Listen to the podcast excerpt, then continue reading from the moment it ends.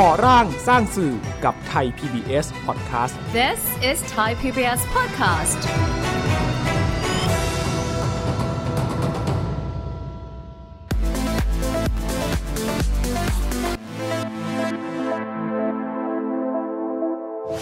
ไม่ได้มองว่าไทย PBS เป็นแค่สถานีโทรทัศน์ แต่ว่าเป็นเหมือนสถาบันในการที่จะ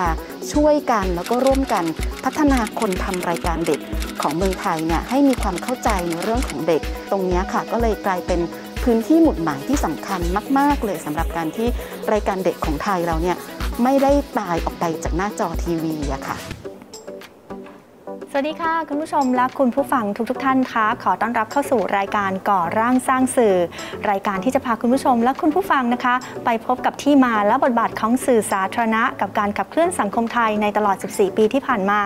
แล้ววันนี้ดิฉันปูเป้พักนันรับหน้าที่ดำเนินรายการค่ะ คุณผู้ชมคะมองย้อนกลับไปตลอด 14 ปีที่ผ่านมานะคะไทย PBS ของเราในฐานะของสื่อสาธารณะ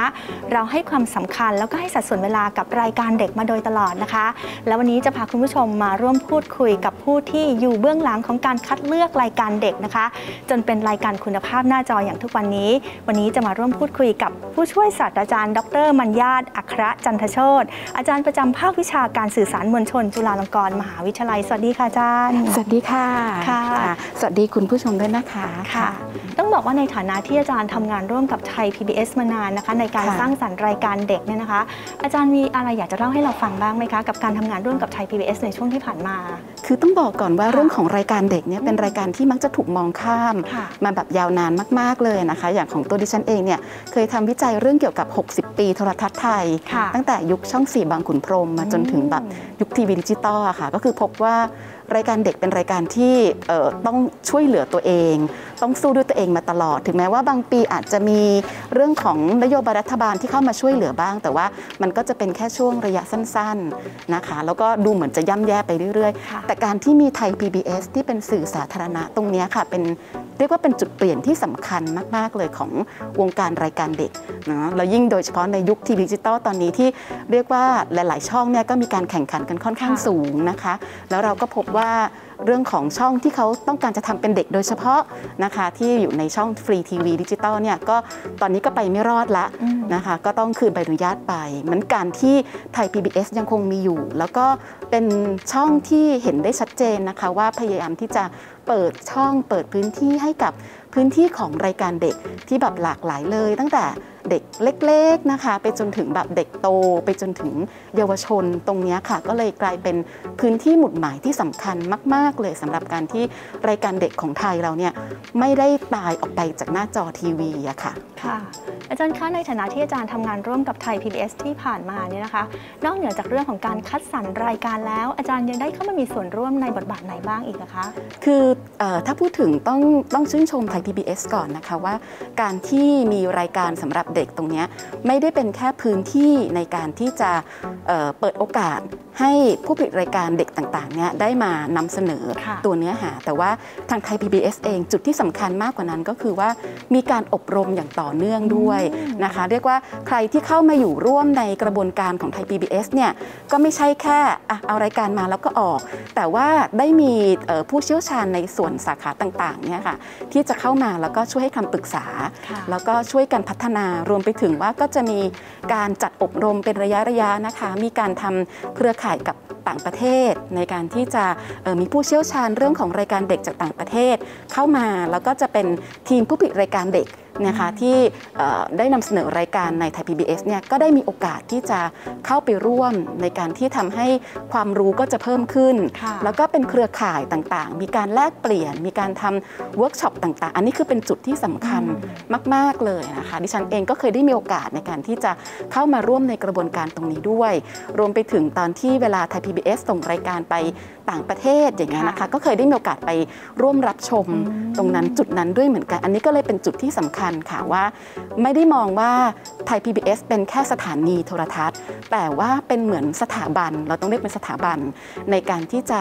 ช่วยกันแล้วก็ร่วมกันพัฒนาคนทำรายการเด็กของเมืองไทยเนี่ยให้มีความเข้าใจในเรื่องของเด็ก มีความเข้าใจแล้วก็สามารถที่จะพัฒนาทักษะตรงนี้ค่ะไปให้ให้แบบพัฒนาขึ้นไปได้ อันนี้คือสิ่งที่ เราว่าสำคัญมาก ๆสำหรับการเป็นไทย PBS ค่ะค่ะ จากช่วงแรก ๆ เมื่อ 10 ปีที่ 14 ปีที่แล้วจนถึงปัจจุบันนี้นะคะ อาจารย์เห็นการเปลี่ยนแปลงอะไรบ้าง จากตอนนั้นจนถึงตอนนี้ และอาจารย์คิดว่ามันเพียงพอไหมอยากเห็นอะไรเพิ่มเติมอีกคะเอ่ออย่างที่บอกนะคะว่าก็คือว่าเป็นตอนที่ไทย PBS เริ่มต้นขึ้นเนี่ยก็เป็นจุดที่ตอนนั้นรายการเด็กค่อนข้างวิกฤต เพราะว่าไม่มีพื้นที่ค่ะเพราะฉะนั้นการที่มีพื้นที่มีรายการก็ทำให้เราได้เห็นรายการเด็กที่มีความหลากหลายมากขึ้น สิ่งที่สำคัญคือการที่เปิดให้ผู้ผลิตรายการทั่ว ๆ ไปค่ะที่มีไอเดียมีความน่าสนใจสามารถที่จะเข้ามาร่วมเสนอตรงนี้ได้ เพราะเราก็รู้อยู่แล้วว่ารายการเด็กเนี่ยถ้าเกิดว่าจะต้องทำเอง จะต้องไปวิ่งหาสปอนเซอร์ค่ะหาเงินลงทุนเองตรงเนี้ยก็มีโอกาสที่จะไปไม่รอดและหลายคนก็เลยไม่อยากที่จะเสี่ยงอืมเพราะฉะนั้นพอการที่ไทย PBS มีตรงเนี้ยค่ะ ก็ทำให้เอ่อมีรายการที่แบบหลากหลาย แล้วเราก็เห็นความหลากหลายที่เพิ่มมากขึ้นนะคะ เห็นผู้ผลิตรายการหน้าใหม่ ๆ ที่เข้ามาอย่างต่อเนื่องตลอด 14 ปีที่ผ่านมารวมไปถึงการที่ตอนช่วงโควิด แล้วไทย PBS เองก็ตัดสินใจที่จะเปิดอีกช่องหนึ่งนะคะ ถึงแม้ว่าจะเป็นช่องชั่วคราวก็ตามก็คือ ALTV ตรงนี้ก็ทำให้มีพื้นที่สำหรับรายการเรียนรู้นะคะสำหรับเด็กสำหรับเยาวชน แล้วก็สำหรับครอบครัวเนี่ยเพิ่มมากขึ้นนะคะในส่วนของไทย PBS เนาะเพราะว่าถ้าเกิดว่าเรามองภาพรวมของรายการทีวีเด็กตอนนี้ค่ะ มัน เขาเรียกว่ามันเป็นกราฟที่ตกขาลงใช่ไหมขาลงมากๆเลยค่ะ เราเห็นเราเห็นเอ่อเรื่องของเด็กที่เกิดน้อยลงเรื่อยๆ อย่างนี้ใช่ไหมคะ แล้วก็นะคะเดียวกันตัวรายการเด็กนะคะ มีข้อมูลของกสทช เมื่อวันเมื่อตอนเดือนตุลาคมปี 64 นะคะ ปีที่แล้วที่เขาก็มีการรวบรวมว่าเหลือรายการเด็กในฟรีทีวีอยู่สักกี่รายการค่ะนะคะ แล้วก็เปรียบเทียบกันตั้งแต่ยุคที่เริ่มมีทีวีดิจิตอลเลย แล้วก็ลงมาถึงตอนนี้เนี่ย หูลงมาแบบเกินกว่าครึ่งอะค่ะ คือลงมาแบบเยอะมากปัจจุบันคือดูทุกช่องรวมกันเนี่ยมีอยู่แบบประมาณแค่ 200 กว่ารายการอืมซึ่ง 200 กว่ารายการในที่เนี้ยเอ่อไม่ได้มีการแยกด้วยว่าเป็นเด็กวัยไหนค่ะแล้ว 200 กว่ารายการเนี่ยค่ะ ก็บอกได้เลยว่าการที่มีไทย PBS อยู่ ก็เลยยังทำให้ ตัวเลขเนี่ยมันไม่ได้ลดลงต่ำไปกว่านี้อืมถ้าเกิดว่าไม่มีไทย PBS เนี่ยคิดว่าตัวเลขของรายการเด็กเนี่ยน่าจะลดลงไปอีกเยอะมาก ๆ เลย แล้วก็ที่สำคัญเนี่ยคือเด็กเขามีความแตกต่างกันถูกไหมคะค่ะเด็กแต่ละช่วงวัยไม่เหมือนกัน หรือแม้แต่เด็กวัยเดียวกัน เขาก็อาจจะมีความชอบที่แตกต่างกัใช่นค่ะบางคนชอบ กีฬา บางคนชอบศิลปะอืมบางคนชอบดนตรีอะไรต่างๆ เหล่านี้แต่ว่าโดยทั่วไปถ้าเป็นสถานีอื่นๆเนี่ยเขาก็อาจจะมีแค่รายการเด็กรายการเดียวค่ะแล้วก็บอกว่าพอแล้วแต่หากเดียวกันคือผู้ใหญ่เองเรายังต้องการความหลากหลายอืมเรากินอาหารเราก็ชอบอาหารที่มีรสชาติที่หลากหลาย แต่พอเป็นของเด็กแล้วอะค่ะ กลายเป็นว่าอะเอาไปแค่เนี้ย พอแล้วอันเนี้ยก็เป็นจุดหนึ่งด้วยเหมือนกันที่ทำให้รายการเด็กก็เลยเหลือแบบน้อยลงเรื่อยๆค่ะแล้วก็ในยุคที่คนแข่งขันกันค่อนข้างสูง เราก็เลยต้องฝากความหวังพอสมควรกับทางไทย PBS นะคะค่ะว่าจะทำยังไงที่ทำให้รายการเด็กเหล่านี้ยังคงอยู่ได้ หรือแม้แต่การที่มีผู้ผลิตหน้าใหม่ ๆ เพิ่มเติมเข้ามาอืมแต่ว่าสิ่งที่เอ่อเราก็เข้าใจข้อจำกัดค่ะนะคะว่า ไทย PBS ก็มีเวลาอยู่ค่อนข้างจำกัด แล้วการเป็นสื่อสาธารณะเนี่ยก็ต้องมีการเขาเรียกว่าแชร์แบ่งปันค่ะกับกลุ่มอื่น ๆ ในสังคม เพราะฉะนั้นจะบอกว่าเฮ้ยต้องการเวลามากกว่านี้ ถามว่าใจจริงหวังอะไร อยากได้เวลามากกว่านี้อยากได้เวลานะคะใช่ไหมคะ แต่ว่าเราก็เข้าใจว่ามันก็ต้องมีการจัดสรรอืมการแบ่งปันจริงค่ะๆมันก็เป็นที่มาเหมือนกันที่คนทำงานทางด้านเด็กหลาย ๆ คนก็เคยมีการพูดกันว่า หรือว่าจะถึงเวลาล่ะที่เอ่อ ทีวีสาธารณะของเมืองไทยจะมีช่องเด็กสักช่องหนึ่งอืมซึ่งอันนั้นคือความหวังแบบที่สูงสุดค่ะมากๆ เพราะว่าถ้าเราไปดูของต่างประเทศนะนะคะ ช่องเด็กเนี่ยเขาก็จะให้เป็นช่องทีวีสาธารณะอืมแล้วยิ่งในเมืองไทยเราอะเราก็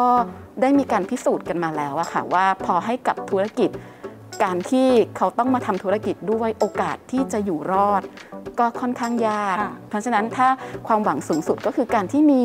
ช่องทีวีสาธารณะสักช่องหนึ่งแล้วก็เป็นช่องเด็กแล้วทำให้เกิดความหลากหลายมอาจจะเป็นการปรับจากของ ALTV อะไรอย่างเงี้ยค่ะค่ะก็ค่ะน่าจะเป็นโอกาสหนึ่งให้กับสังคมไทยได้ด้วยค่ะนี่คือสิ่งที่อาจารย์อยากจะเห็นในวันข้างหน้า แต่ค่ะระหว่างที่เรายังไปไม่ถึงจุดนั้นเนี่ยค่ะอาจารย์คิดว่าในแต่ละวันเนี่ยค่ะสัดส่วนของรายการเด็กเนี่ยควรจะมีสักวันละกี่ชั่วโมงถึงจะเรียกว่าเหมาะสม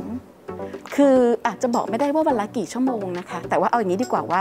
มันมีกฎหมายอยู่อืมนะคะ มีประกาศของกสทช ที่ออกมาตั้งแต่ปี 2556 นะคะ ที่บอกว่าให้ทีวีดิจิตอลทุกช่อง เขาบอกว่าคือทุกช่องเลยนะคะค่ะที่จะต้องจัดสรรช่วงเวลาสำหรับเด็ก ในช่วงเวลา 4 โมงถึง 6 โมงเย็นของทุกวัน แล้วก็ในเสาร์อาทิตย์เนี่ยก็คือให้เพิ่มตอน 7 โมงเช้าถึง 9 โมงเช้าไปด้วยอืมแล้วเขาก็บอกว่าในช่วงเวลาเหล่านี้ควรจะนำเสนอรายการที่เหมาะสมสำหรับเด็กและครอบครัว และถ้าเป็นไปได้เนี่ยเขาก็อยากจะให้มีรายการเด็กอย่างน้อยวันละ 60 นาทีค่ะขอแค่ในช่วงนี้นะคะ ไม่ได้หมายถึงว่าเราเอาทั้งวันเนาะค่ะขอบอกว่าขอเวลาตรงนี้หน่อย ที่บอกว่าเราบอกว่า 2 ชั่วโมงต่อวันเนี่ยขอให้เป็นแบบ 1 ชั่วโมงเนี่ยอย่างน้เป็อยนรายการหนึ่งชั่สำวโมงหรับเด็กละได้ไหมอืมซึ่งจริง ๆ แล้วถือว่าน้อยค่ะน้อยมาก ๆ เลยนะคะ แต่กฎหมายที่ออกมานะคะ ประกาศที่ออกมามันไม่เคยถูกใช้จริงๆอืมเพราะฉะนั้นมันก็เลยไม่ค่อยเป็นแบบนั้น คือไทย PBS ยังคงยืนยันที่จะทำตามนั้นอยู่ค่ะแต่ว่าตัวดิฉันเคยทำวิจัยออกมาก็คือ หลังจากไทยทางกสทช ได้ออกประกาศฉบับนี้นะคะ ตอนปี 56 พอถึงตอนปี 57 เนี่ยว่าออกมาเป็นแบบไหนก็คือกลายเป็นว่าเฉลี่ยเนี่ยรายการเด็กในช่วงนั้นค่ะที่ควรจะมี 60 นาทีต่อวัน ก็มีแค่31 นาทีครึ่งโอ้แล้วก็พอปี 62 ลองค่ะทำอีกทีหนึ่งก็เหลือ 19 นาทีเอ้าครึ่งน้อยกว่าเดิมอีกลดลงกว่าเดิมอีกค่ะ นี่ยังค่ะไม่ได้แบ่งช่วงวัย ถ้าเกิดอืมแบ่งช่วงวัยจะยิ่งเห็นเลยว่า รายการของเด็กเล็ก 3-5 ปีเนี่ยแทบจะไม่มีเหลือแล้วค่ะค่ะในในในทีวีช่องของเมืองไทย แต่ว่าของไทย PBS เนี่ยเรายังเห็นอย่างขบวนการฟันน้ำนม หรือว่าบ้านนักวิทยาศาสตร์น้อยที่ยังคงเป็นเนื้อหาของรายการทีวีที่สำหรับกลุ่มเด็กเล็ก เพราะว่าที่อื่นๆนะคะ ไม่มีเหลือแทบจะไม่มีเหลือแล้วจริงๆค่ะ อาจารย์คะอย่างในยุคปัจจุบันเนี่ยหลายๆ คนก็อาจจะนอกเหนือจากเรื่องของสื่อทีวีแล้วก็อาจจะไปใช้สื่อออนไลน์บ้าง ก็จะให้เราก็จะเห็นว่ามีหลาย ๆ บ้านนะคะ ก็เลี้ยงลูกด้วยสื่อออนไลน์ สื่อสำหรับเด็กที่อยู่ทางออนไลน์ อาจารย์มองว่าตรงนี้มันจะแตกต่างกันยังไงอะคะในส่วนของสื่อสาธารณะที่นำเสนอเรื่องเด็กกับสื่อออนไลน์ต่าง ๆ เนี่ย ค่ะ ค่ะ ถ้าเป็นอย่างสื่อออนไลน์ต่างๆเนี่ยมันก็เป็นลักษณะที่ว่าเด็กมีโอกาสเข้าถึงได้อืมง่ายขึ้นถูกไหมคะ ถ้าค่ะเป็นอย่างทีวีเอ่อต้องยอมรับว่าทีวีเนี่ยบางทีผู้ใหญ่ก็จะอยู่ด้วย แล้วก็มีช่วงเวลาที่สำหรับว่าเอ้ยแต่เวลานี้ของเด็กนะ เวลานี้เอ้ยดึกแล้วเด็กคงค่ะจะไม่ได้ดู อันนี้คือวิธีคิดแบบของโทรทัศน์ แต่พอมันเป็นออนไลน์คือเข้าถึงได้ทุกที่ทุกเวลา เด็กสามารถที่จะมีโอกาสกดเข้าไปแล้วก็ไปสู่อื่น ๆได้ ความน่ากลัวมันก็เลยอยู่ตรงนี้แหละค่ะค่ะที่ว่า ถ้าสมมติว่าเขาไปรับสื่อที่อาจจะไม่ได้เหมาะสมอืมมันก็จะเข้าถึงได้ง่ายมาก ยิ่งผู้ปกครองบางคนนะคะ ก็คือเอาโทรศัพท์ให้กับยื่นให้ลูกเลยเลย ยื่นค่ะให้เลยมันดังนั้นเด็กก็จะดูแบบที่เขาก็กดไปเรื่อยๆ แล้วพอกดไปเรื่อยๆ เวลาจบคลิปหนึ่งตัวอย่างนะคะ มันก็จะมีแนะนำขึ้นมา แล้วบางทีเด็กเขาก็จะไม่รู้เขาก็ลองกดเข้าไปดู ก็อาจจะทำให้ไปเจอรายการที่ไม่เหมาะ หรือแม้แต่ตัวการ์ตูนเองมันก็เคยมีเคสที่ว่าเอาเป็นการ์ตูนที่เด็กคุ้นเคยอะค่ะค่ะแต่ว่าไม่ใช่ของจริงมเอาแค่ตัวการ์ตูนมา แต่ว่ามาทำให้มีฉากแบบเลือดสาดอืมตัดคอกันเนื้อหารุนแรงใช่ค่ะเนื้อหารุนแรงแล้วบางทีเด็กเขาก็ไม่รู้เขาก็เห็นว่าอ้าวก็เป็นตัวการ์ตูนที่เขาคุ้นเคยนี่นะเขาก็กดเข้าไปนึกว่าจะได้ดูการ์ตูน แต่ปรากฏว่าไม่ใช่ ซึ่ง YouTube เองก็พยายามที่จะตามลบค่ะมีคน report ก็คอยลบทีนึงแต่ว่า ลบยังไงก็ตาม มันก็จะมีผุดขึ้นมาอยู่ตลอดอืมต่อเนื่อง เพราะฉะนั้นการที่มีสื่อออนไลน์ค่ะมันก็อาจจะต้องระมัดระวังนิดนึงว่า ไม่ใช่ว่ายื่นให้กับเด็กเลยอะค่ะ ผู้ปกครองเองก็ต้อง คอยดูคอยช่วยเหลืออะไรตรงนี้ด้วย แต่ถ้าเกิดว่ามันมีช่องในทางออนไลน์ เช่นอย่างของไทย PBS เรามีไทย PBS Kids อย่างเงี้ยค่ะค่ะก็อาจจะเป็นส่วนหนึ่งที่ช่วยสกรีนได้ แล้วผู้อืมปกครองก็อาจจะไว้วางใจได้ระดับหนึ่ง แต่ทั้งนี้ทั้งนั้นเราก็ยังอยากให้ว่าไม่ใช่แบบให้ลูกได้ดูไปอย่างนั้นเลยอย่างค่ะพ่อแม่ก็น่าจะอยู่ด้วยเผื่อที่ว่าจะช่วยแนะนำช่วยอะไรต่างๆ ได้ ถ้าเรามองภาพรวมของเด็กทั่วค่ะประเทศ เด็กยังคงดูทีวีอยู่ค่อนข้างสูงนะคะเอ่อตามบ้านต่างๆ เพราะฉะนั้นก็เป็นจุดหนึ่งที่เราเคยพูดว่าเอ๊ะถ้ามันมีทีวีช่องเด็กขึ้นมาสักช่องหนึ่งเนี่ยก็ยังคงมีเด็กที่ดูอยู่ แล้วก็ถ้าสมมติว่าตรงนั้นเนี่ยนะคะเด็กๆ สามารถเข้าถึงได้เพราะเราต้องยอมรับว่าออนไลน์หรืออินเทอร์เน็ตเนี่ยยังไม่สามารถเข้าถึงได้ทั่วประเทศค่ะแล้วก็ยังไม่ได้ฟรีขนาดนั้นใช่เพราะฉะนั้นก็เป็นจุดสำคัญที่การที่มีทีวีช่องเด็ก หรือว่าการที่มีรายการทีวีที่สำหรับเด็กอยู่ในไทย PBS อย่างเงี้ยค่ะ ก็จะช่วยทำให้เด็กๆ มีโอกาสเข้าถึงได้ง่ายมากขึ้นค่ะ ค่ะ และนี่นะคะคุณผู้ชมนี่ก็คือความในใจของผู้ที่อยู่เบื้องหลังรายการเด็กคุณภาพหน้าจอทางไทย PBS นะคะ วันนี้ต้องขอขอบคุณผู้ช่วยศาสตราจารย์ ดรมัญญาตมาก ๆ นะคะ ขอบคุณค่ะ คุณผู้ชมคะนี่คือรายการก่อร่างสร้างสื่อนะคะ กลับมาพบกับรายการของเราได้ใหม่ ทุกวันจันทร์ถึงวันพฤหัสในเวลา 22นาฬิกา15 นาทีถึง 22นาฬิกา30 นาทีนะคะ ทางหน้าจอไทย PBS และอีก 2 ช่องทางนั่นก็คือ thaipbspodcast.com และแอปพลิเคชัน Thai PBS Podcast ค่ะสำหรับวันนี้นะคะ ดิฉันและอาจารย์มัญญานะคะ ขอลาคุณผู้ชมไปก่อน สวัสดีค่ะ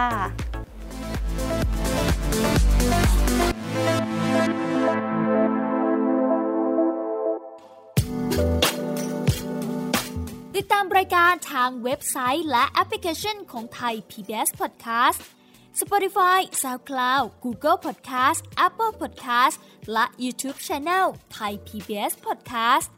Thai PBS podcast. View the world via the voice.